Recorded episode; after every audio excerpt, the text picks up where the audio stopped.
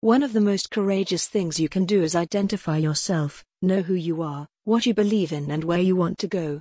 Sheila Murray Bethel